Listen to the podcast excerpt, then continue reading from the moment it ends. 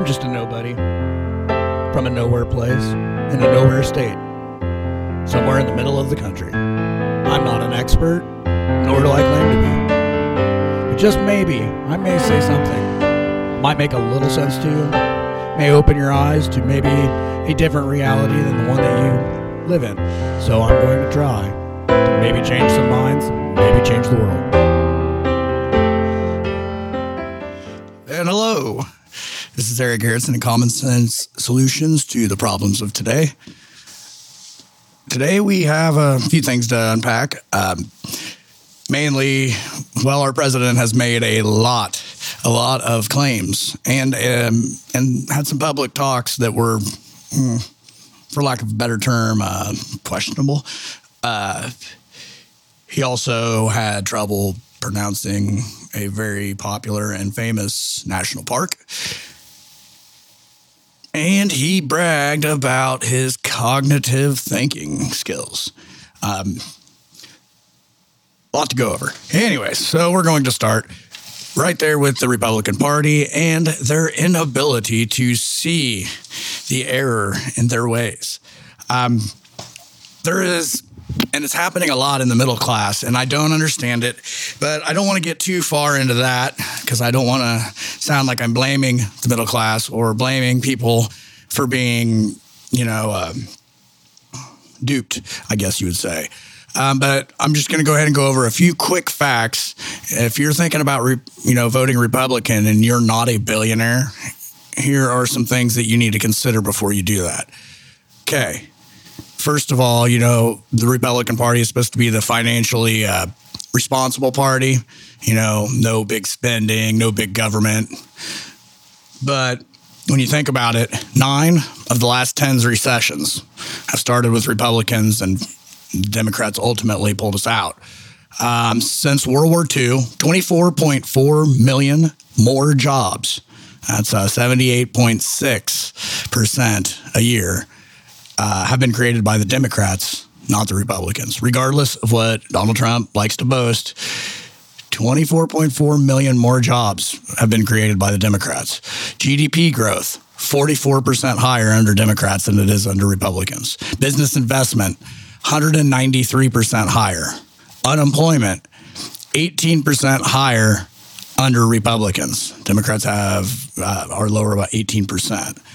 Um, another uh, another like fictional thing. It's like it isn't fictional, but it's the, the narrative, the way it's explained is very misleading is you know the republican tax breaks everybody's like well i don't want my taxes to go up so i don't want to vote for a democrat well this is why i said if you're not a billionaire because right now the tax breaks and, and trump did pass a very big tax cut but um, i'd be hard pressed to find anybody that i know that took advantage of it uh, because it did not help anybody. And anybody that I know, I don't know anybody rich enough to have benefited from this tax break. Uh, it's for the upper 0.1%. Uh, and, and it was a big tax break. Companies like Amazon and Chevron didn't pay any taxes, no taxes. You know, they're sitting around trying to figure out which jet they're going to buy this week. Meanwhile, you have the middle class who didn't get the tax breaks that are sitting around trying to figure out which bill they're going to pay late.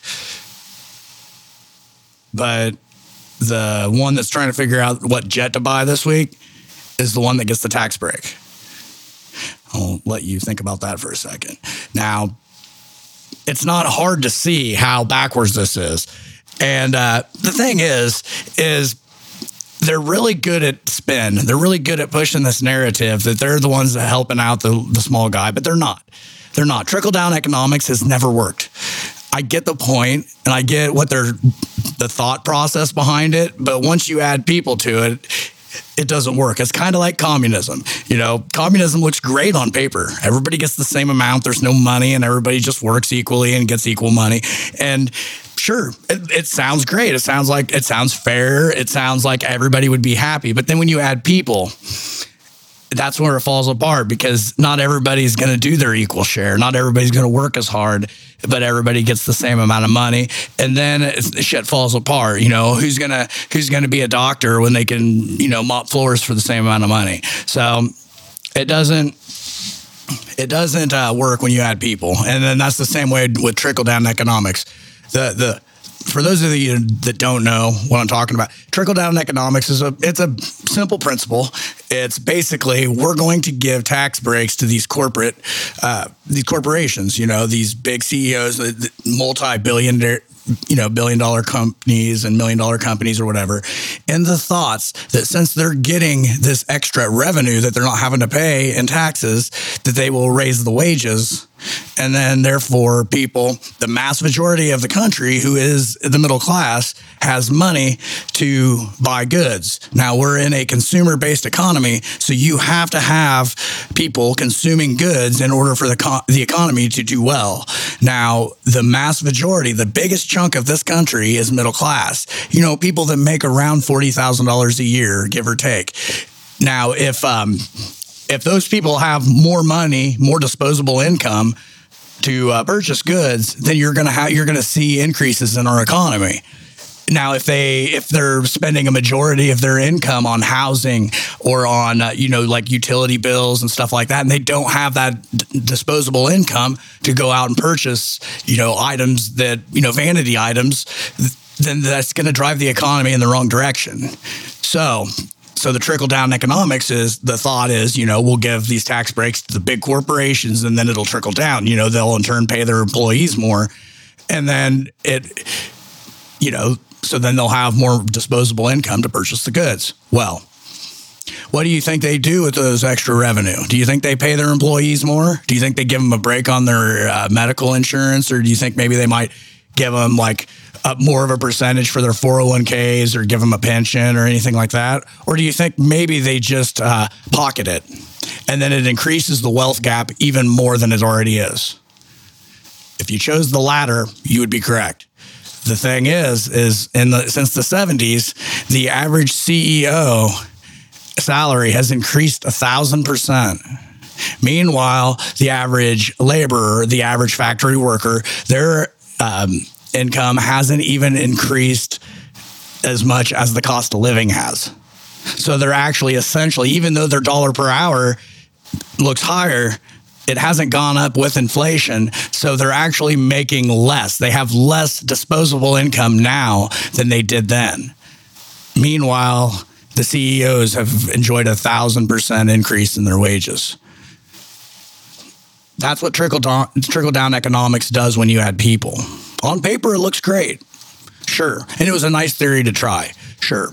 But it doesn't work. And to keep doing it is, I don't know why we stick with these failed systems because once we learned what what these uh, companies were going to do with that extra revenue, we should have uh, we should have immediately impose these taxes back on them so they can pump it back in and so we can give tax breaks to the middle class so they have the disposable income that we wanted them to have in the first place so they can go out and buy goods and drive the economy up. It is not rocket science. It is not. This is not hard to figure out and they know this but they don't do anything about it because the Republicans are the corporations. They are these CEOs. They are those people. So they want to keep pushing the narrative that trickle down economics works because they're the ones that are enjoying all of the benefits of these big tax breaks.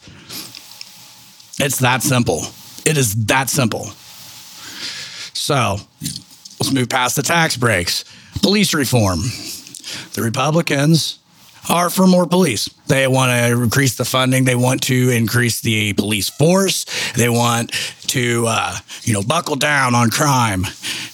Well, that's fine, but we need to decide what is crime and what isn't crime. We need to decide how we're going to punish certain crimes and how we're and what certain crimes maybe we can let off on a ticket or something. We we need to take a serious look at police, we need to take a serious look at the whole system. I know, and I and I sound like a broken record because I seem like seems like I talk about this every single time, but it's because it is very important. There is no way in no other developed nation do we have a do, do any of them have a thousand people die at the hands of the police, except for this one. Most of them go years without one. And we have a thousand people die at the hand of the police every single year. It's not, it's, it, we have more people die at the hand of the police than all the other developed nations combined. And we're supposedly the leader. I'm pretty sure somebody else is going to step up and say, okay, America can't lead. They can't even figure out the shit in their own country. I know I would if I were any, if I were the prime minister or president of any of these other countries, I sure as hell wouldn't be looking to this country for advice. I wouldn't be looking to this country to model our system on. I would be looking somewhere else because these statistics speak for themselves. And and, and the thoughts. It, it, the way that we go about policing and the way that we think about policing is it's just totally backwards. It's like we have a problem with police brutality. Adding more cops is not going to help that. We're just teaching more. We're just adding more people to a culture that's already that's already oppressing the people it's supposed to be protecting. Adding more people, it just means more people are going to get oppressed. We have to change the way we think about policing. We have to change the way that we go about policing. And until we do that, this problem is never going to be fixed. We've got to take serious action. It has to be now and it has to continue. It has to be followed up on. We can't just say we're going to do something, do it for a month until everybody forgets about it, and then go back to the way that we've always been doing it because we'll never make any progress that way. It is so hard to watch this happen over and over again. I mean, it just happened again. Nobody got killed, but it just another example of what our police are trained to do. Because these cops I'm talking about now, the ones in Aurora, the ones that pulled the underage kids out of an SUV, put them face down, cuffed on the on the blacktop in the in a parking lot where they were going to get their nails done for a girls' day. They were all family members. One of them was 17, one of them was like 12, one of them was 6 years old crying for her mom because they thought that the vehicle was stolen. And, and, and, come to find out, the vehicle that they were looking for that was stolen was a motorcycle, and the plates were not even the same state. How in the hell do we not have cops with investigative skills enough to know the difference between an SUV and a motorcycle and the difference between a Montana plate and a Colorado plate? I mean, and these people are pissed off, and I don't blame them. I do not blame them one bit. You know, they let him go. Nobody got really hurt, but it just goes to show you. And, and of course, it was an African American family, but they but they didn't look like criminals. They looked like a bunch of kids. They looked like a bunch of kids, girls, going to get their nails done. They were all family members. Uh, there was a bunch of them. There were sisters. I think one of them was a cousin, and then maybe that cousin had a sister there too. Either way, none of it matters. They, it was a busload of adolescent to younger girls that that, that don't look like people that are going to go out and steal a car. I mean, I'm sorry if I'm going to steal a car, I'm not bringing my six year old fucking sister. That's just me, though. Maybe I'm wrong. Maybe that maybe that happens a lot, but I, I'm willing to bet it doesn't. The other, um, the other thing I hear that the far right say is, you know, if you stop committing crimes, the cops won't bother you. But that's not the case now, isn't it? Because these people didn't commit a crime. The driver of the SUV was fully licensed. They had insurance. It was registered. They were going to get their nails done, which I'm pretty sure isn't illegal either. And then they were ripped out of their vehicle and put on face down and fucking handcuffed like they were some murderers. And, you know, well, they were treated like a car thief. And it's like they, she owned the car. She had a license. The car was registered to her mom. I guess it was their mom's car because it was the only car they had they, they could all fit in. But, but still, I mean, why not, when she said that, instead of handcuffing them, And oh, and, oh, and the best part, they came guns drawn, guns drawn, because obviously these these young girls looked like such hardened criminals that they were feared for their life so bad that they had to have their guns drawn on these kids. I'm sorry, if you are that paranoid, you should not be a cop. That's, I mean, that's just the reality of it. I mean, everyone else has no problem walking up to another vehicle without a gun drawn. I walk up to vehicles to talk to people all the time. I've never I've never drawn a gun just in case there might be somebody in there that might shoot me. This isn't the fucking 1800s. This isn't this isn't cowboys. Like this isn't Tombstone. We're we're past that point. You know, people aren't just out there randomly shooting people in broad daylight in public. Well, that's not true. But there are there is a, a people that are doing that, but they're the fucking cops. They're not the regular people. No person would do that. No person. So I don't know. But the but these are you know we like to say that, oh, we want to be tough on crime, we want to be tough on crime, but we need to decide who the criminals are and who the, aren't criminals. Like, like these girls obviously weren't criminals, and they ultimately didn't get arrested. But do you think they left that situation with a nice uh, vision of police in their mind? Do you think that they're, uh, you know, they're going to go tell a story of how uh, wonderful an experience they had with the police and how they were so helpful do you think that's the that narrative they're going to push? Do you think anybody that watched that news story is going to have a positive look on the police?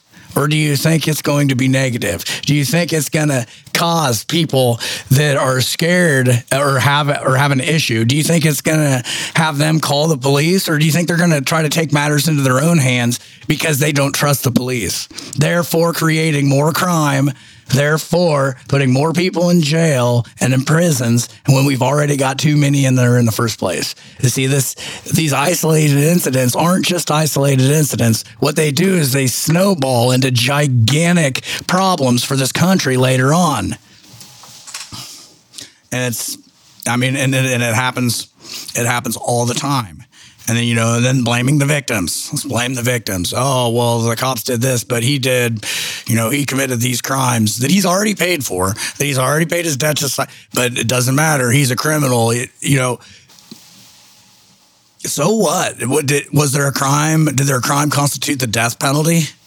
And if so, are you the executioner? Are you the judge, the jury, and the executioner? Or are you the one that's simply supposed to make the arrest so they can have their due process like everybody is supposed to get in this country? People should be mad when a cop does something like that, when they take the law into their own hand, because what they're doing is they are taking the law out of your hand. Everybody is supposed to be judged by a jury of their peers if they so choose. We are their peers. We are that jury. We are the ones that are supposed to decide whether or not they deserve to go to prison or not. When a cop kills somebody, you know, enacts the death penalty on their own, then they're taking that power out of your hands. They're saying that their opinion matters more than yours. I'm not okay with that because I don't believe that. And I'm pretty sure that using a counterfeit 20 does not uh, constitute the death penalty. I don't care what he's done in the past. He's already paid for that. He was out legally. He didn't escape prison. He served his time. Obviously, I'm talking about George Floyd right here because the the narrative, oh yeah, because the George Floyd tape come out of the you know, the audio from the body cams. And now people are saying, well, he has to get out of the has to get out of the car and all this stuff. And it's like, you know what? So what? He has to get out of the car. He didn't ask he didn't ask, hey, will you please take me out of the car so you can put your knee on my neck for eight minutes and 46 seconds so you can kill me? He didn't say that. And so what if he's asking to get out of the car? When's the last time the cops ever listened to a fucking inmate, anyways? Just say, too bad. I'll roll the window down for you if you're claustrophobic, which would have been fine. But not here. I'm going to pull this in custody person that I have handcuffed behind his back and then kneel on his neck until he dies. That's the point. That's the point. Like everybody's like, well, these they're going to have to let these cops go now because now that we've uh, seen that he asked for it. No, he didn't ask to be killed. He said he was claustrophobic and he wanted to get out of the back of the car or rolled the window down. So, and I get it, the back windows probably don't roll down, but they could roll down both the front windows. I don't know. Either way, Another thing, oh yeah, uh, this Matt Gaetz. Well, who is it? The one a congressman or senator down in uh, Florida. He is a big piece of shit. He's talking that uh, you know, in the in this uh, day and age where mass shootings happen so often, more more than one a day. You know, uh, you know, we talk about gun control and we talk that we need to control the guns. And I get it. We have the Second Amendment, and I'm I'm a little more to the center on the on the whole gun control thing, just for the simple fact that it is in the Constitution, and I do believe in the Constitution. I believe in our right to keep and bear arms, and I do, um, to an extent, agree that uh, the government shouldn't pass too much legislation to uh, control who owns guns and who doesn't um, and what guns that we should or should not have. I, but that being said, we've got to do something. And building a wall, which is what Matt Gaetz suggests will help, is not going to help. Look at the mass shooters over the course of since mass shooters have really become a problem. How many of them were illegal immigrants from Mexico? That's all the wall is going to stop is illegal immigrants from Mexico. How many? I don't think any of them have been. Maybe one, so I don't know what the wall does to fix that. It doesn't do anything. It doesn't. It's just another. It's just another way for Matt Gaetz to kiss Donald Trump's ass, which is what he does. But anyways, so so, and, and, Republicans, another thing, another thing about Republicans is, you know, they talk about small government, that government's too big, too big under Democrats. And, you know, but when they say that, all they're talking about is the government subsidies for uh, you know welfare and for uh, food food assistance and and stuff like that. That's what they're talking about when they talk about big government, housing assistance and all of that. But they have no problem giving subsidies to oil companies or uh, you know campaign contra. I mean, they have no problem with that. But that's not that's not welfare and that's not government. That's not government. Uh, that's not big government. Uh, another thing that they they push is that everybody needs to earn their own way. Meanwhile, they enjoy these tax breaks. Some of them don't pay any taxes, and most of them pay very little. In, in terms of a percent, they pay a lot of money, but in in in the when you figure the amount, uh, the percentage of their income that they pay, it's very small. So we can go ahead and move past that.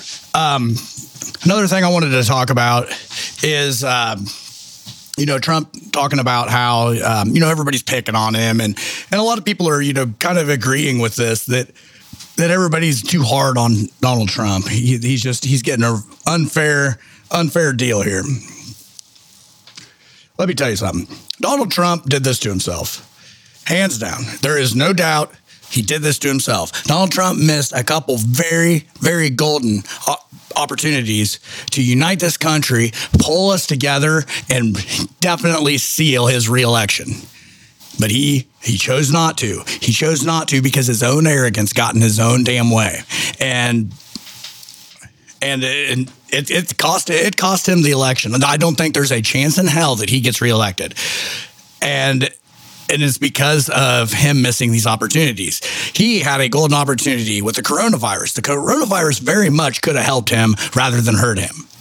He could have, you know, got way ahead of it when it first came over and did what other countries did that have enjoyed very low numbers in terms of deaths and cases combined. So, and he didn't do that. He chose to uh, because Donald Trump is all about short-term gains.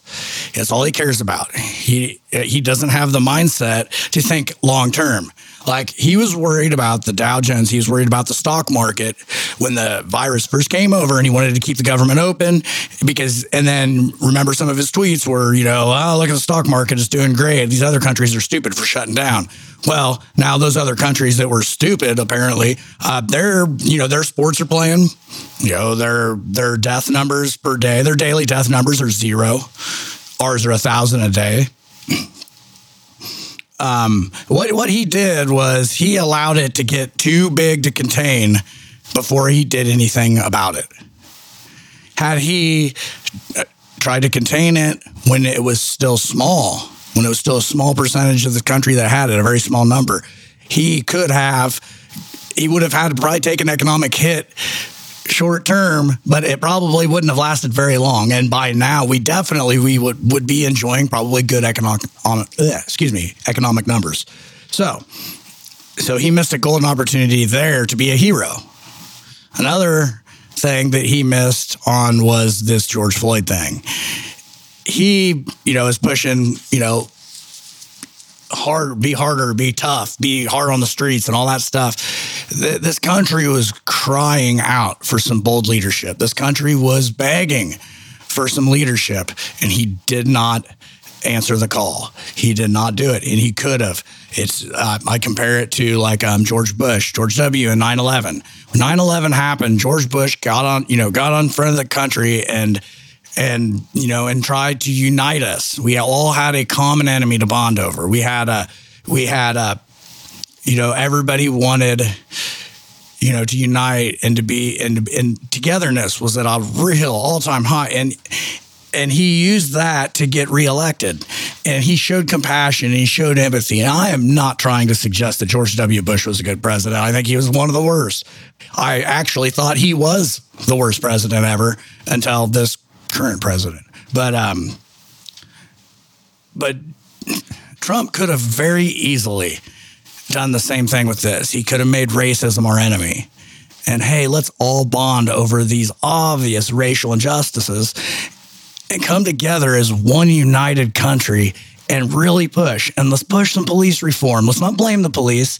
Let's blame the culture they've created in the justice system not blame the individual officers, with with the exception of the ones that have done horrible things. Then yeah, those people need to be you know held accountable for that. But like the police as a whole, let's not blame them. Let's let's create a new culture. Let's create a new system. Let's create something that is just, that is that is what the people want. Because even in a democracy, in a democracy, the people need to be right at least some of the time. They should get what they want at least some of the time. And and they don't. And and some people get what they want more often than not. And but they're uh, but all all minorities, none of them get what they want hardly any of the time. And it's sad and he could have he could have really used this George Floyd thing to show empathy, show that he actually has empathy, which I don't believe he's capable of. And uh, and really united us, and we could, and and people would be, if he'd have done those two things, you know, handled the coronavirus correctly, and united people instead of instead of driving a wedge in between people during uh, the George Floyd thing, this country would be very strong right now, and there's no chance in hell he wouldn't get reelected. But instead, here we are. There's a there's racial tensions like a crazy. The coronavirus is gaining strength, not going away. It's just he just has no idea how to do the job. He has no idea, but he thinks he knows everything. So he won't listen to advisors. He won't listen to anybody. He thinks he knows more than everybody when he obviously doesn't.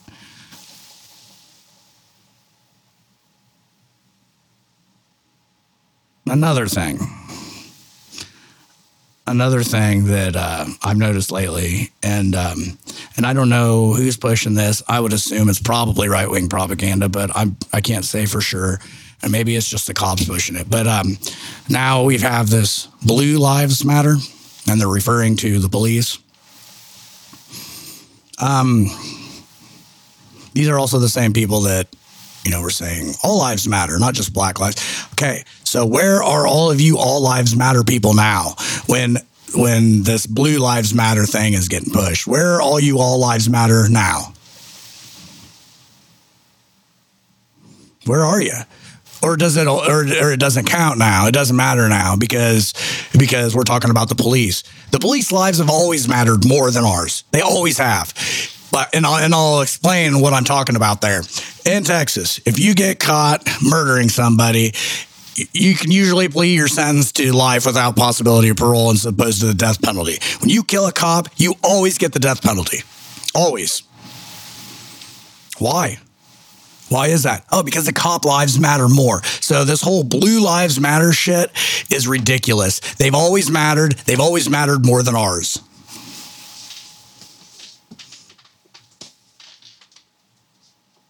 You're the same people that say that racism isn't real.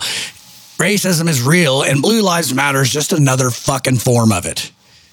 Basically, what you're doing is you're mocking Black Lives Matter because you don't think they matter by saying Blue Lives Matter there instead of instead of just embracing that black lives matter. Why can't they matter? They're not asking they're not asking for anything more than just equal. They just want equal. They're not saying black lives matter more or black lives matter most or or black lives are the best or any of that they just want to matter and a race of people that have never mattered in this country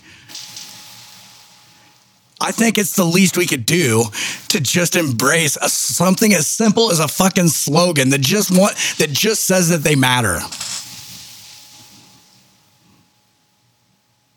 I mean, why why not why not embrace that? They do matter. They do matter. Of course they do. They matter the same as my life. They matter the same as your life. Why is that so hard? The next thing I want to go over is the response to this pandemic in terms of financial help for the people that really need it. Now, these uh, these stimulus packages or whatever, uh, while I well, I do give them a little bit of credit for the at least attempt, I guess. However, right now, and this is not just the Republican Party, this is both sides of the uh, both sides of the aisle right now they are fighting over this this next uh, wave of stimulus that they're going to do. While they're arguing over over how they're going to do it and what all is going to be included and all that, there are people that are losing everything. There are people that are in such financial trouble that they're losing their homes, they're losing their vehicles, they're losing their way of life. Some of them are you know, they can't afford to put food on the table all because everybody's trying to throw in these uh, extra narratives in these stimulus packages. Right now, the people need help. It is not about anything else right now. Let's let's make an agreement on both sides that we that this is just about stimulus, no nothing else. Well, we can we can argue about the other shit later. Right now, people need help. People need help right now. They don't need help in a couple months when you guys try to propose another one and then you argue about it for another month. And before you know it, everybody's homeless. Right now is when this needs to happen. This should not be a partisan issue. This should not be anything, but let's help the people who need the help. How hard can that be? They want to take away the extra $600 or they want to lower the extra $600. Fine, whatever. But give them something. They the thing is, is the Democrats want to keep the extra six hundred dollars, and the Republicans want to get rid of it. And the compromise has only been an extra two hundred dollars, which okay, whatever. But here's the thing, and I don't understand why the Republicans are fighting this so hard because this will boost the economy. If they keep the extra $600, then people have more money to spend, which will in turn increase the economy, and then they can run on a strong economy. There's still 90 days left until the election. They still have time to run on a strong economy if they would just do a couple key smart things they could boast that, you know, we're coming out of this these economic hardships and the economy is starting to bounce back and don't take don't take us out of office now because look the recovery's already starting but instead they're wanting to take away this because they say that it promotes people to stay home and it doesn't it people don't people don't want to be unemployed for the most part. Now I get it there are some that do, but those people already weren't working. The people that want to stay home and collect all this extra free money weren't working to begin with. So the people that have lost their jobs were working. They were not lazy freeloaders. They were people that were unemployed that now aren't because of the pandemic. These are people that most of them have worked all their lives, have never taken any government subsidies, have never needed help, but they need it now. And and to not give them that help that they need when you're constantly bailing out airlines and giant corporations but you won't bail out the working family that has been displaced from work because of a pandemic that you mishandled? And you want and, and you want to take away what little help you were giving them? Why on earth would you do that it doesn't make any sense. I mean not even politically does it make any sense. The the democrats of all people should be the ones fighting it because they because it gives them a stronger chance to win. If the the worse the economy looks during at the at election time, the better chance the Democrats have to win. And the Republicans should realize that and be all for granting this additional $600, granting this extra stimulus because it would only help the economy. It comes with an enormous price tag, and I get that. But since when have we ever been scared by things with enormous price tags? Never. We spend so much money on military. We honestly could cut the military budget to pay for this, and the military would still be overspending. But so right now, that's the big hot topic. And everything's in limbo. But you know what? What isn't in limbo? The bills. The bills keep coming in. Rent keeps needing paid, and food keeps needing to be put on the table. And there is no way to do any of this.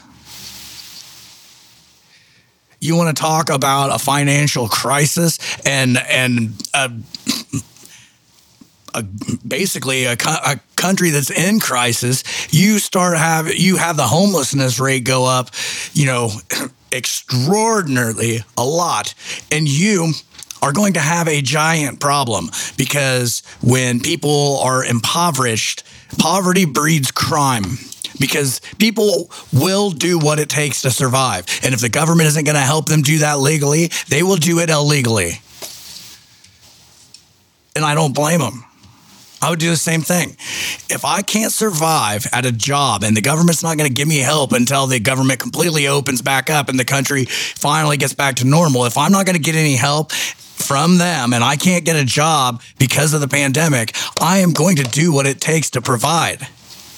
And if that means doing something illegal, then you know what? I will take it over, you know, my family gets fed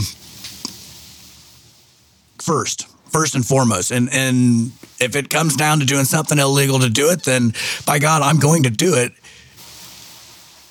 It's called survival, and you have to do something. So by so they need to get off their asses and and push this through. They need to push it through. And the Democrats are they're just as guilty. They need to take all the bullshit out of it and let's just leave the meat and potatoes of it. Let's just say it's all needs to be about stimulus, no extra shit from either side. Let's just get it through and let's get the American people the help that they need right now. Then we can argue about all the other trivial bullshit that they're trying to shove in it. That can be a that can be an argument for a different day.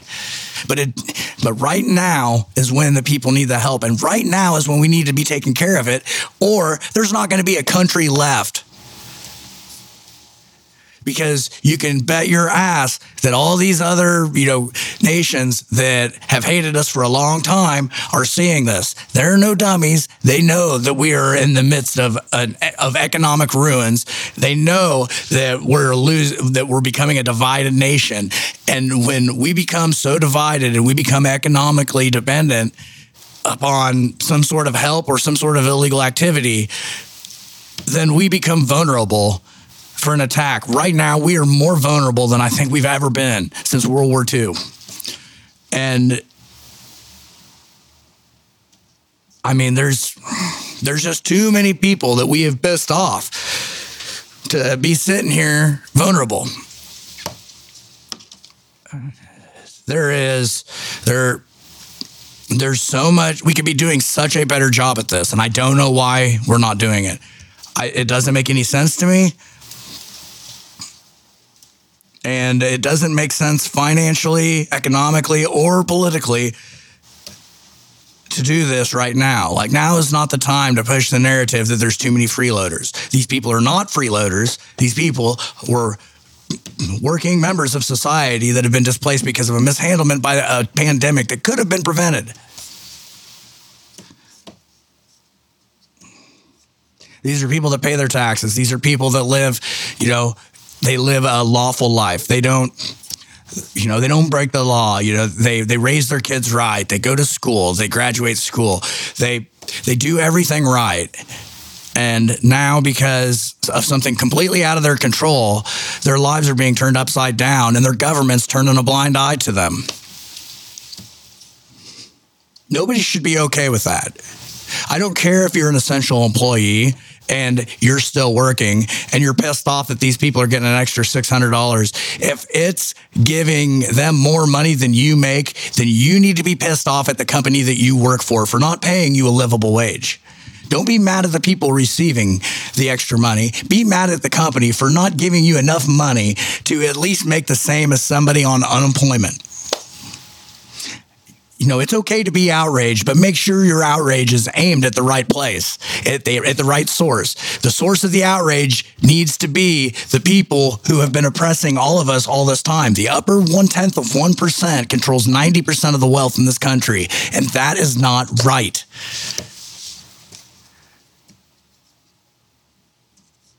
the upper 1% controls the 99% of this company or this country's uh, wealth the upper 1%. And one tenth of 1% controls 90%. That is, those are, those are haunting statistics. Those are, they're accurate too, by the way. You can fact check it if you like, critics. Um, but there is such a wealth gap in this country that we have these conversations like and the people that are you know the people that are saying these kind of things like well they don't need that extra money or whatever are people that are the people that are not being affected by it. Of course you're saying that but put yourself in their shoes. Put yourself in the shoes where you don't know where the next dollar is going to come that's going to feed your kid. And then tell me they don't need it. Tell me you don't need it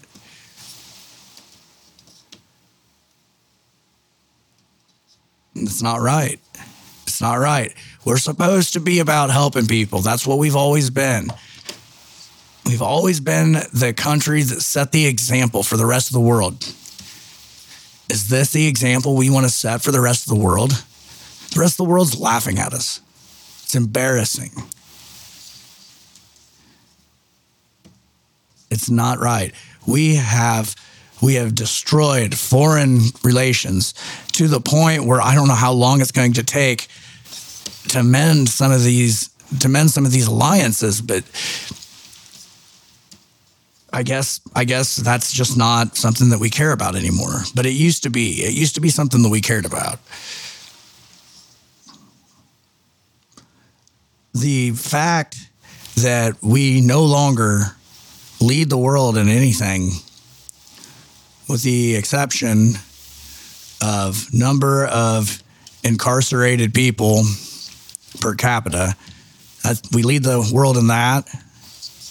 We lead the world in military spending, which we spend more than the next 27 countries combined, 26 of which are allies. And we lead the world in um, most people per capita that believe in God. That's right. We are more radically Christian than any Islamic country is radical Islam.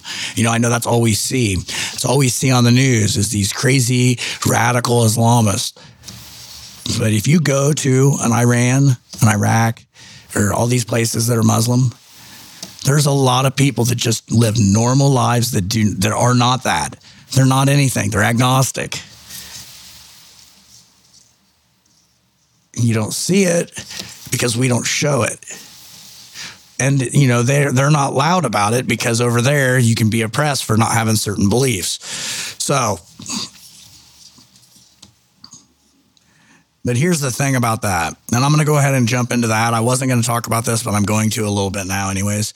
Um, the reason that these countries don't like us, there is a specific reason, and it's not because we're Christian. They don't give two shits about that, most of them. But what, what they do care about is their ability to survive.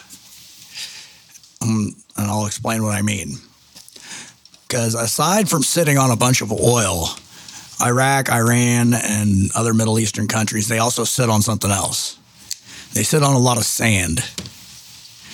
You cannot grow crops. You cannot and you can't you don't have grassy pastures to raise animals on to eat. So they so they rely on all that oil they sit on as a form of trade for other goods. Now, that being said, we're over there taking it from them. We, uh, we're, uh, you know, and we, we send military over there and then we, you know, we, we try to control, try to control them because they have all that oil and we need that oil because we consume 60% of the world's oil and we're only, we only, uh, we're only 2.8% of the population of the world, but we consume over half of the of the world's oil. And they're sitting on, you know, one of the biggest you know, one of the biggest sources of it. So we're over there and we're over there controlling them because we want control of that oil. And that is it. That is it. They can say whatever they want. That's why we're over there. Now, if we're over there doing that, they have no way, they have nothing left to trade so they can feed their people, so they can so they can live normal lives. We're over there impeding on that. And and I don't blame them for hating us for that. Why wouldn't they? Well, we're just going to bully our way in so we can steal their only way of living. And then then we say, well, you can live the way we want you to live, and then we'll leave, knowing that they're not going to do that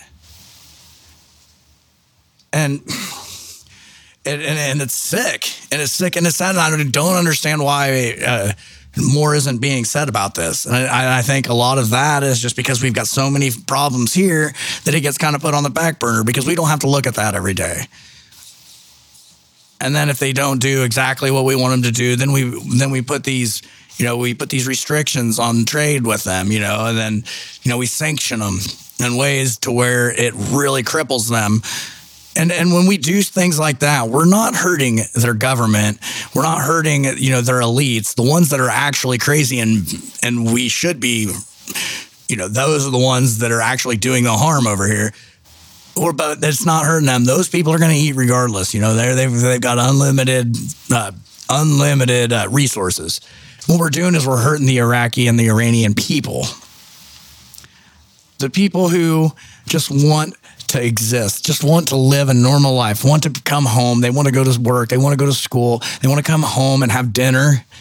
They want to do all of those things. They don't want to kill Americans. They don't want to be a war. They just want to live at peace and and be able to survive.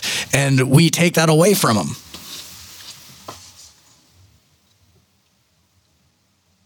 And I don't understand why more people don't have a problem with this we've become less like the big brother of these nations that need help, but more like the big bully that they need help from. You know, like we should be we should be over there helping them, helping them create and to become self-sufficient instead of putting barriers in between them. But that is all the time I have right now. So um, I will talk more and more about that uh, in an in, uh, in uh, episode coming up. So until that episode, have a good day. It's been nice talking to you.